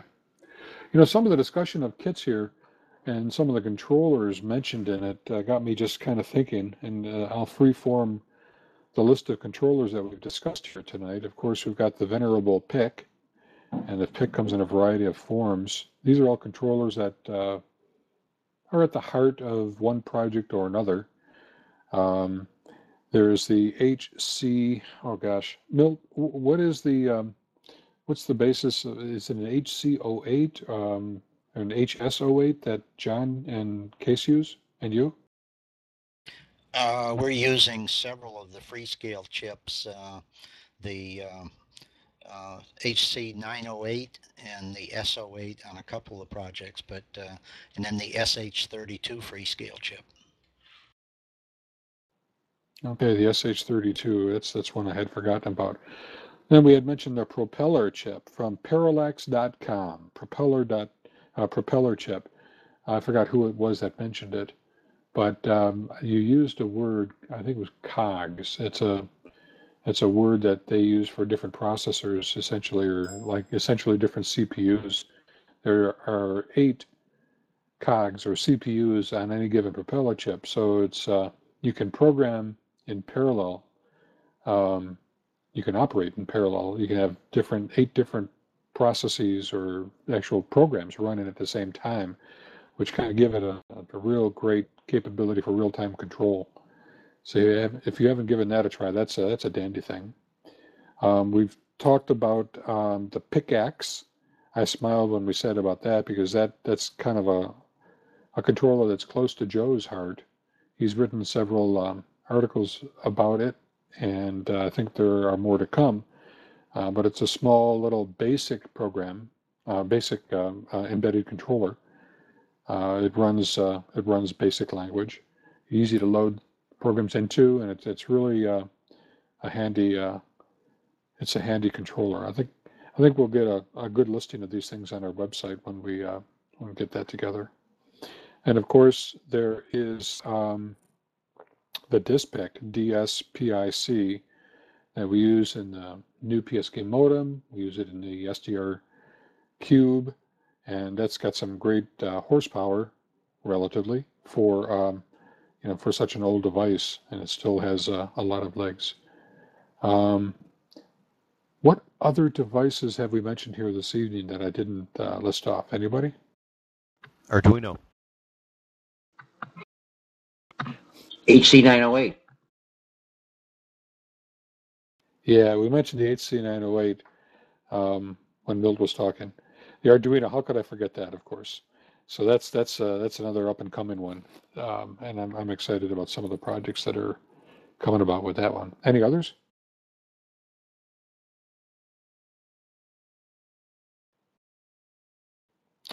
Alrighty. You know, and then there's uh, there's some processors that are around these days. If you um, if you search the back of magazines, you'll see small cards that have x86 type of processors or Atom processors. Uh, we're talking about truly embedded development here, but nonetheless, if you can get some canned Linux programs onto some small cards, um, the uh, you you would have an opportunity User to really uh, have some powerful processing on a small card. Just as an aside, uh, Joe and I attended a Beagle board seminar last week. It was a really in depth, hands on Linux programming of an embedded system called a Beagle board and has a processor in there that screamed almost a gigahertz um, in, in, in its uh, clock rate. So we're just trying to find a good project uh, to, to use with that thing. It's oh, it's an amazing uh, amazing boards. If you want to get a good feel for that too, just kind of explore. Uh, check out BeagleBoard Ham, you know, using Google, and you'll see the projects that are available for ham radio running on a BeagleBoard. And it tends to be embedded Linux, but nonetheless, there's a lot of stuff. You'd you'd uh, be quite impressed, I think. Um, okay, let's see. Somebody mentioned, I guess it was Dave, uh, AA3 you are mentioned the ATS3. I, I like that. Dave, do you have an ATS3 kit? Are you going to be looking for one or what? Yeah, I got an old ATS3. Uh, I've been going to build it about four or five times, and uh, each time so far, uh, other things have uh, have had their way with me. Uh, I've got a really nice box for it that I got uh, about two or three months after I picked it up, and uh, I think it'll all work really well when I get around to it, but um, it's going to be a little while yet. Oh, yes. Getting those round tuits, those, those are kind of tough sometimes. Um, but the ATS3, I'm glad that you have one because they're hard to come by. And uh, Joe and I built our ATS3Bs um, into a small box that was really, really nice. And this might be the same one you're referring to. I don't know. This is a hogged out aluminum one. I think it was from. I got uh, I got a couple of the boxes from Doug Hoff from. Um, gosh, what's the name of Doug's company? Joe, do you recall? I think it's American QRP Company. American QRP Manufacturing Company. That's it. He's located out in, um, oh, gosh, California. Uh, San Luis Obispo or Bobispo or something out there, and uh, it's it's a nice area of California down around uh, south of San Jose, I think. But um, Doug does a really nice job. He hogged out. A, it's about the footprint of a um, of a tuna tin. I'm, I'm of a uh, an Altoids tin. The back, instead of the lid lifting up, it's a separate piece of aluminum that slides off. Um, you pin it at one corner with a screw, and it slides off. And then you can put the board; it fits right down in there nicely. So that would be a good uh, solution, Dave. If that's the one, that that's that's a winner. If you'd like, at some point, contact me, and I can send you some photos of what uh, Joe and I did for Mountain Hours and it turned out really, really well. That's I think Joe, you take your ATS to the field when you go play with your uh, play with your radios out in the field. Absolutely, nice little rig for that. Uh, the only handicap is uh, it's push button up down tuning. On the other hand, if you're uh, just out doing something for a short dedicated period on one frequency, uh, it doesn't wander off on you. Yeah, indeed. Um, I like taking mine, and I use mine at work uh, from time to time during the lunch hour, and it's kind of a, if it's a, it's a handy thing to uh, to have around. Um, Milt, I think you're here. You're the only one here who has a K3. Is that right? Uh, does anybody else have a K3 except Milt? I have a K3. Yeah, I've got a K3. Who was the second one that said a K3? Uh, Ray, was that you?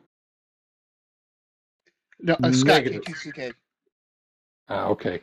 Good enough. I was blinking. I didn't see the blue light come on at that particular point. Okay, good. Um, um, Milt, you, do you have, or does do any of you K3 owners have the P3 pan adapter? Yeah, George, I do. I do Oh. not have that yet. I'm going to build my own pan adapter. No, I don't have one. I usually take mine out uh, on uh, short D expeditions. Oh, okay. I mean, the pan adapter wouldn't prevent you from doing that. Just extra gear to take along. I'm, I'm sure that's your logic. You know, I have. Uh, oh gosh, it's buried under the bench here. Some of you might remember that I have an unbuilt kit of pan adapter from. Um, oh shoot, he did a um, Clifton Labs. Clifton Labs had a pan adapter project, and he's no longer selling it. Uh, it's one of those things that I was really going to get to it at some point. You know, I need a lot of round to it, but I hear was a get to it, and um, but I never did. But I still always wanted to, and it, you know, I guess one could build it up, and it would about look like a the, the, the same type of thing as the as the P3 pan adapter. But uh, um, do you guys, uh, Chris, do you um, do you find um, the pan adapter really uh, useful, beneficial? I am spoiled with it, tell you the truth. Um, I started getting into the SDR Genesis stuff and and with their band spread, you know, spectrum views and and uh, I looked at the K3 and I said, "Gee, I have to do something for that." and I know the P3 was was out, so that was my uh, Christmas present for User last year. It was great, from your channel. and uh, I really enjoy it. It really kind of gets gets you. You really know what's going on in the band when you have it on. Yeah, I I tend to agree too. It sells. I love controls. I love knobs, and I love to uh, to be twiddling there and or have the ability to control uh, what's happening on the radio. Um, which again comes back to uh, why uh, why the SDR Cube is sort of the way it is. If if you've seen that one, um, there's a lot of controls on the front panel, and it's much better. You know, it's kind of like the opposite of the one button with 10 menus, 10 menus deep worth of uh, items that you would select that you can do with software radios. I'd much rather have some of the controls right onto the front panel. And uh, seeing the pan adapter with the light, with the spectrum going by is always, uh, it's a thrill for me. So that's, I don't have a K3 yet, but uh, when I do, I, I, I definitely will have a a a P3 for it.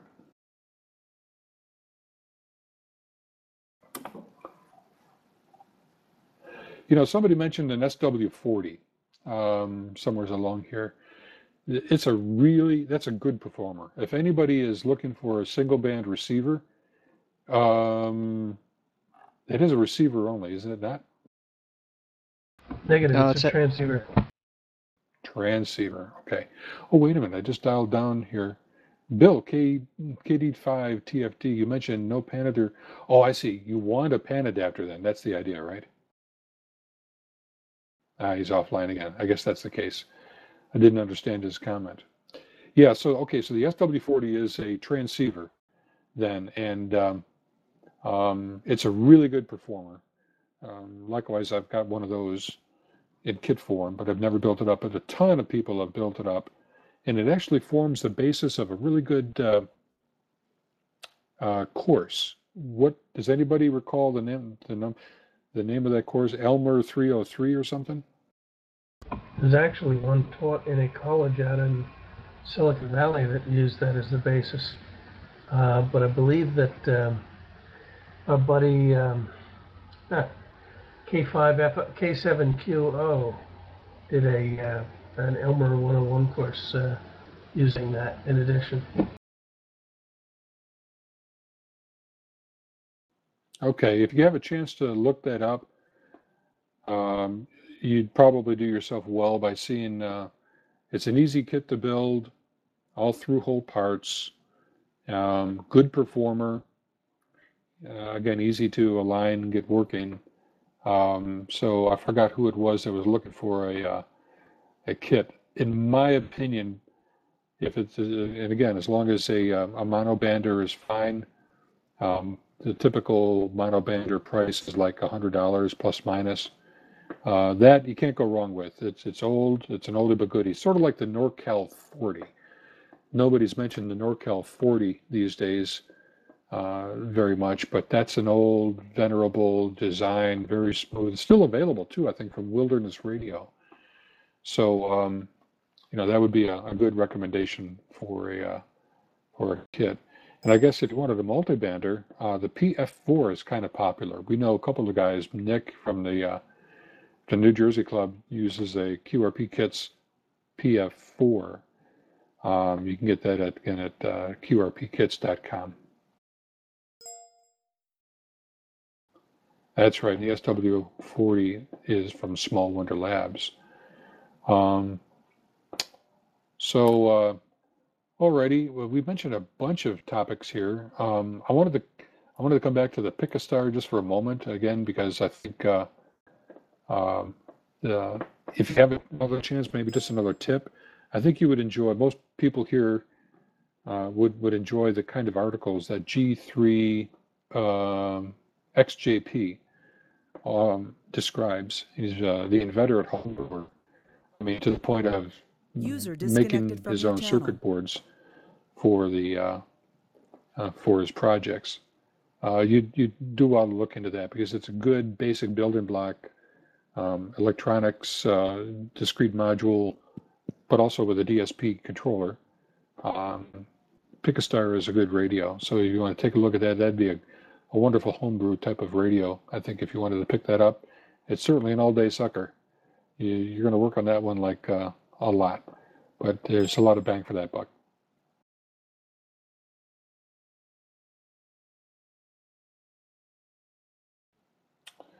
Um, just continuing to go down the list here, Milt, I think, mentioned the STM Discovery Board. Can you, what's that one, Milt? Uh, yeah. The STM uh, Discovery Board is a pretty inexpensive uh, proto board. Uh, they call it the STM 32F4 high performance discovery board. And it has a USB interface on it, it has a codec on it. It has a motion sensor, uh, three axis uh, accelerometer, and it has a digital microphone, which I haven't uh, I haven't attempted to play with much of this stuff, and it has a uh, DAC with integrated uh, Class D speaker uh, speaker driver, and it has a bunch of LEDs and a bunch of um, places where you can access uh, I/O on it. So it's the Cortex uh, M4F 32-bit ARM processor with a megabyte of flash and 192 kilobytes of RAM. And so it looks like a uh, pretty neat little thing to play with. I got it just a short time ago and haven't had a chance to really do anything other than to plug it in and watch the LEDs blink. What kind of price? I believe it was, tw- oh, uh, I don't know. They may be free again. Uh, when I ordered mine, I just ordered a, um, a free freebie. I think the regular price is 20, 25 bucks though. Wow.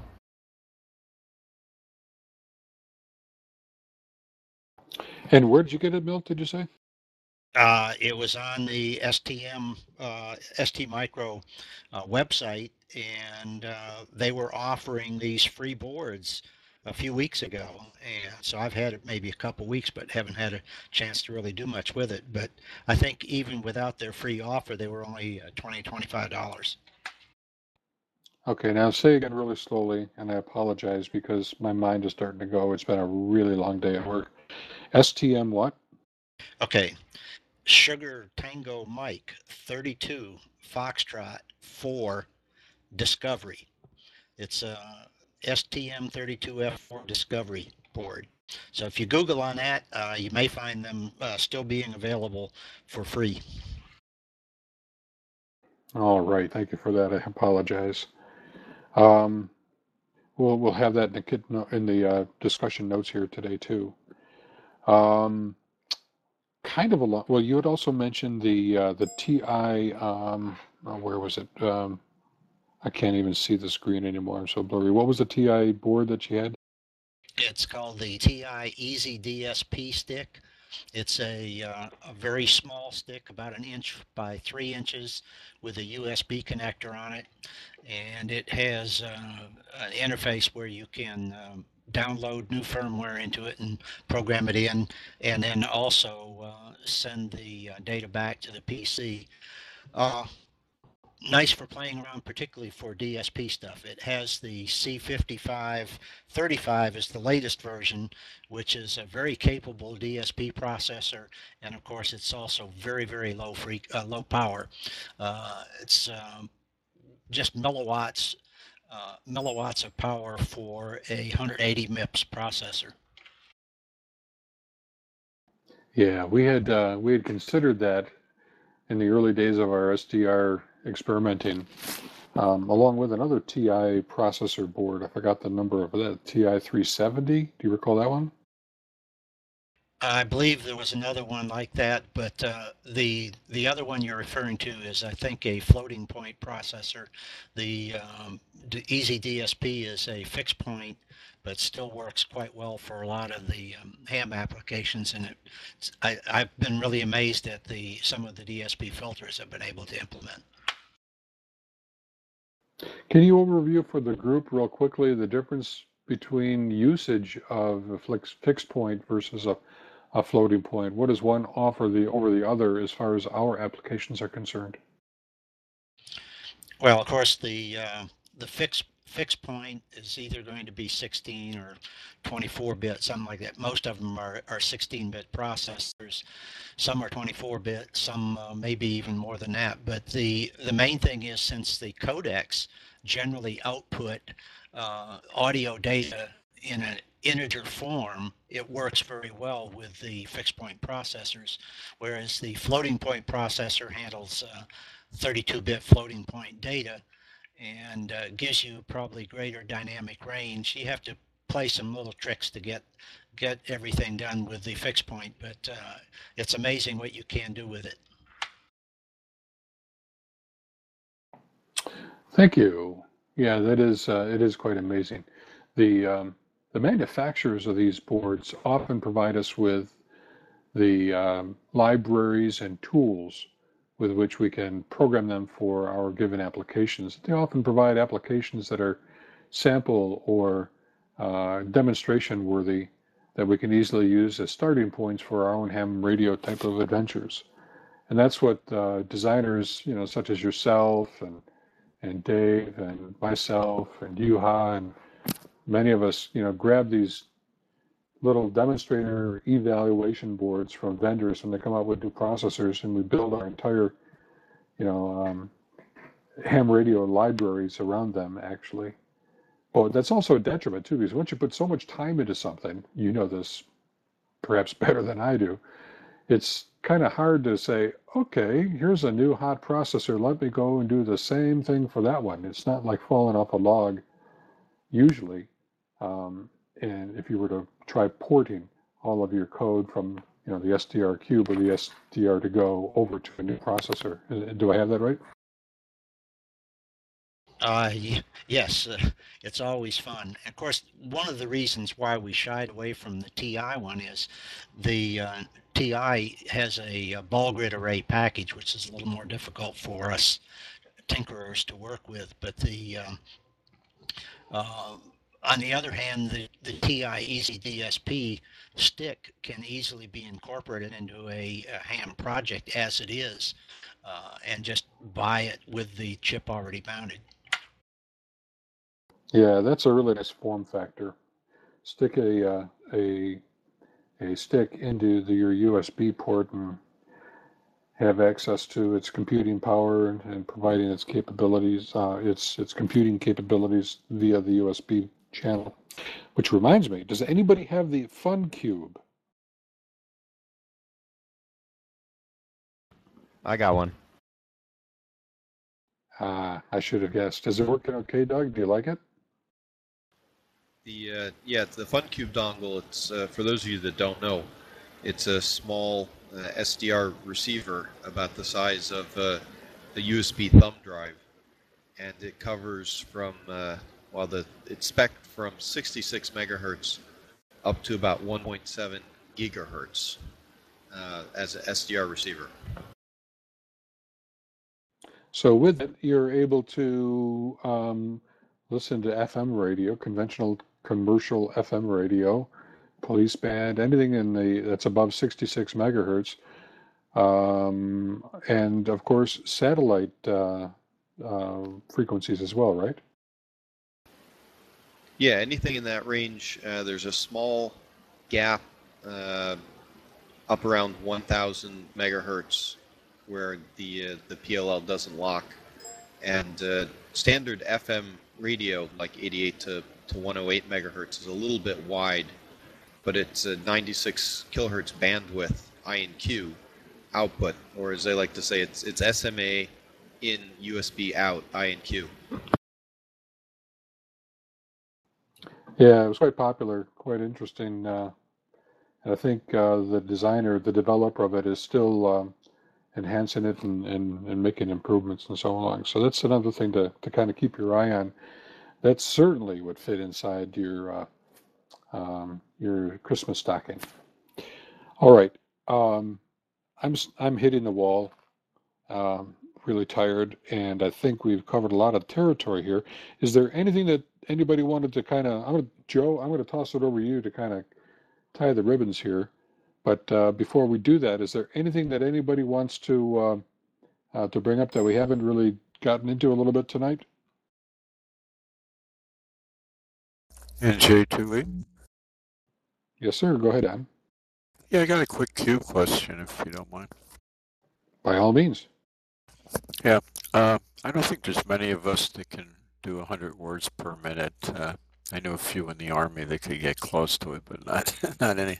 Um, is there any way of uh, throttling down that range so that it's uh, what, what I would call more humane range, say maybe 50 words is the high end?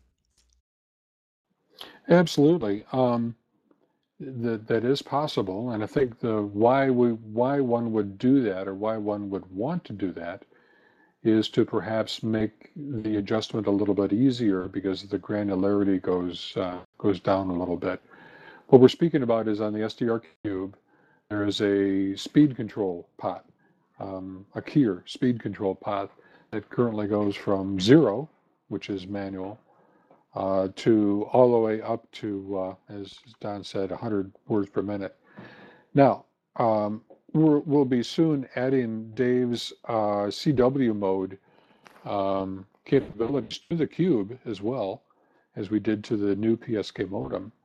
So um, even though you don't, you're not able to copy maybe at 50 words a minute, I think, uh, and Dave um, AJ 82, 87JT can hop in here in a second just to clarify this, but I think the top range of the CW copying you know, the CW reader portion of the, the modem uh, can go even higher than 50 words a minute. Uh, can't it, Dave? There's nothing there to restrict it. It'll go as far as it can go. Well, could it go up to 100?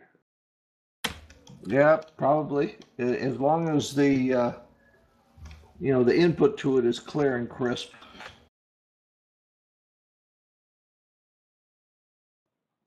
So if anything, there is probably a good reason for keeping the higher speeds. Haven't given a lot of thought on, but I do know what you mean because I, it, it, it kind of occurs to me that way too. Like, wow, that's really fast.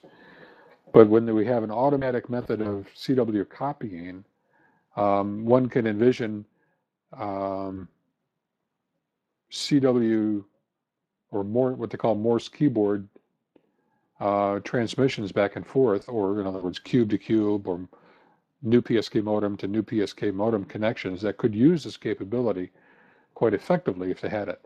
But uh, thanks for that, that pointing that out. Uh, that uh, we'll, we'll take a look at that.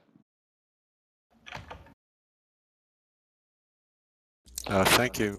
I uh, one of the problems I have is I'm always bumping into it when I'm using the tuning dial, and you know when it's that sensitive, it uh, jumps this keying speed around. Uh, thanks a lot. I'm going to sign out. Enjoyed it. Have a good night, NJ2E.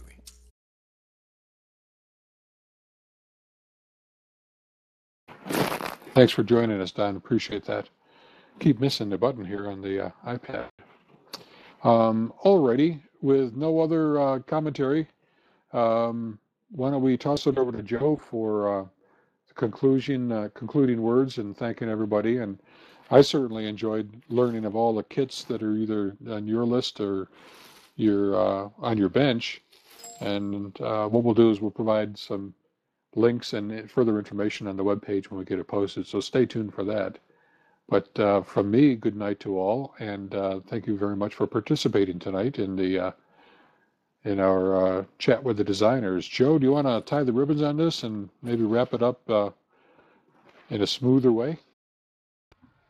I don't know how smooth it'll be, George. Uh, I began the morning down in um, Williamsburg, Virginia. Uh, it was a long ride back, so uh, I'm a little foggy in the head as well.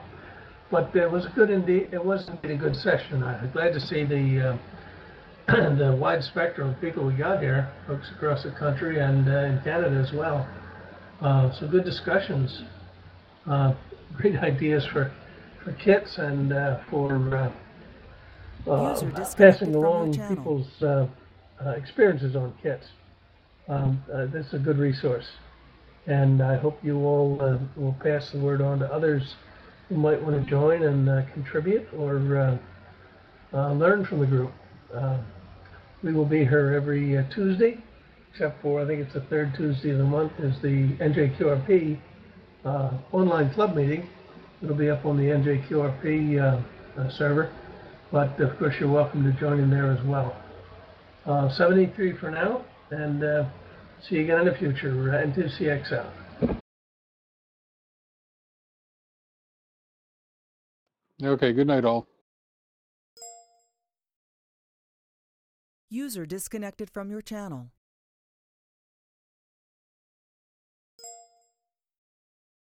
User disconnected from your channel. User disconnected from your channel.